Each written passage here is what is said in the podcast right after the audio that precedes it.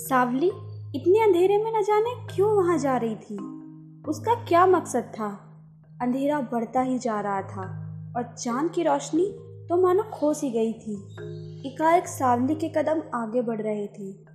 सावली को डर भी लग रहा था। उसने अब वापस जाने का सोचा, लेकिन उसके पैर उससे पीछे ही नहीं जाने दे रहे थे, और आगे जैसे उसे कोई बुला रहा हो। धीरे धीरे सावली आगे बढ़ रही थी और सन्नाटा अपने चरम पर था। अब सावली शमशान पहुँच ही गई। लेकिन वो यहाँ आई क्यों है? उसे खुद नहीं पता। उसके पैर डर के मारे थर थर काँप रहे। लेकिन वो ना ही तो रुक पा रही है और ना ही पीछे मुड़ पा रही है। सावली का बदन पसीना पसीना हो गया और अचानक से एक आवाज़ आई।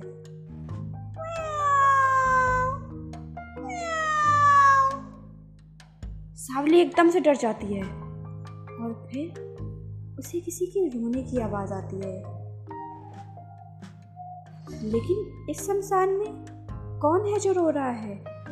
और रोने की आवाज़ जैसे किसी बच्चे की है। सावली पीछे ही मुड़ती है और जाने लगती है। लेकिन फिर बच्चे की रोने की आवाज़ आ रही है। सावली बच्चे की आवाज़ से ठहर जाती है। आखिर वो भी तो एक माँ है। सावनी की दो बेटियाँ हैं और सास ससुर बेटे को जनने के लिए उसे रोज़ प्रताड़ित करते हैं। फिर बच्चे की आवाज़ से वो कैसे ना पिघलती? सावली फिर आगे बढ़ती है। हर तरफ़ ताबूत बिछी है। जैसे जैसे सावली आगे बढ़ती है, बच्चे की आवाज़ और तेज़ हो रही है। धीरे धीरे सावली एक जगह पहुँचती है, लेकिन उस वक्त बच्चे की आवाज़ बंद हो जाती है। सावरी जैसे तैसे अपने मन को समझाती है कि ये बस एक वहम है। और जैसे ही वह पीछे मुड़ती है, उसका पैर, अरे, उसका पैर, ये किसने पकड़ लिया? वो चीखने लगती है, छोड़ो मेरा पैर, छोड़ो।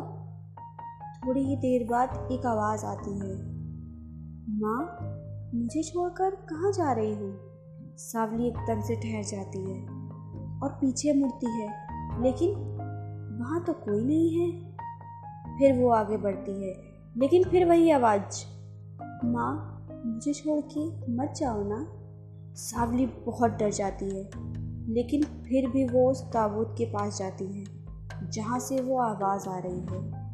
सावली बहुत डरी हुई है, लेकिन फिर भी वो उस ताबूत के पास जैसे ही जाती है। एकदम से उसका दरवाज़ा खुलता है। सावली पीछे की ओर तेज़ी से गिरती है और जैसे ही ताबूत को देखती है। एक छोटा सा बच्चा उसे कह रहा है, माँ, मुझे छोड़ के मत जाओ। और जैसे ही सावली उसे लेने के लिए आगे बढ़ती है, सावली की आँख खुल जाती है। और सावली देखती है कि ये सब सपना है।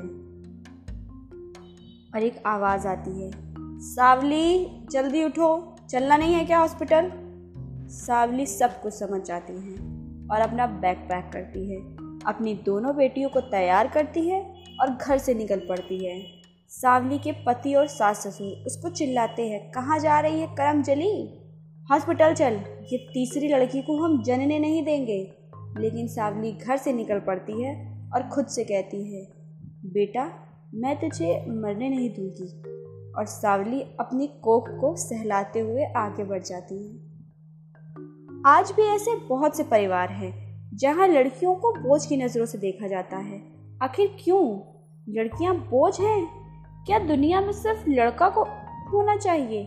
अगर ऐसा है तो दुनिया तो आगे बढ़ेगी ही नहीं। जैसे जैसे लड़कियाँ ख़त्म होंगी वैसे वैसे ही दुनिया का सर्वनाश होता रहेगा।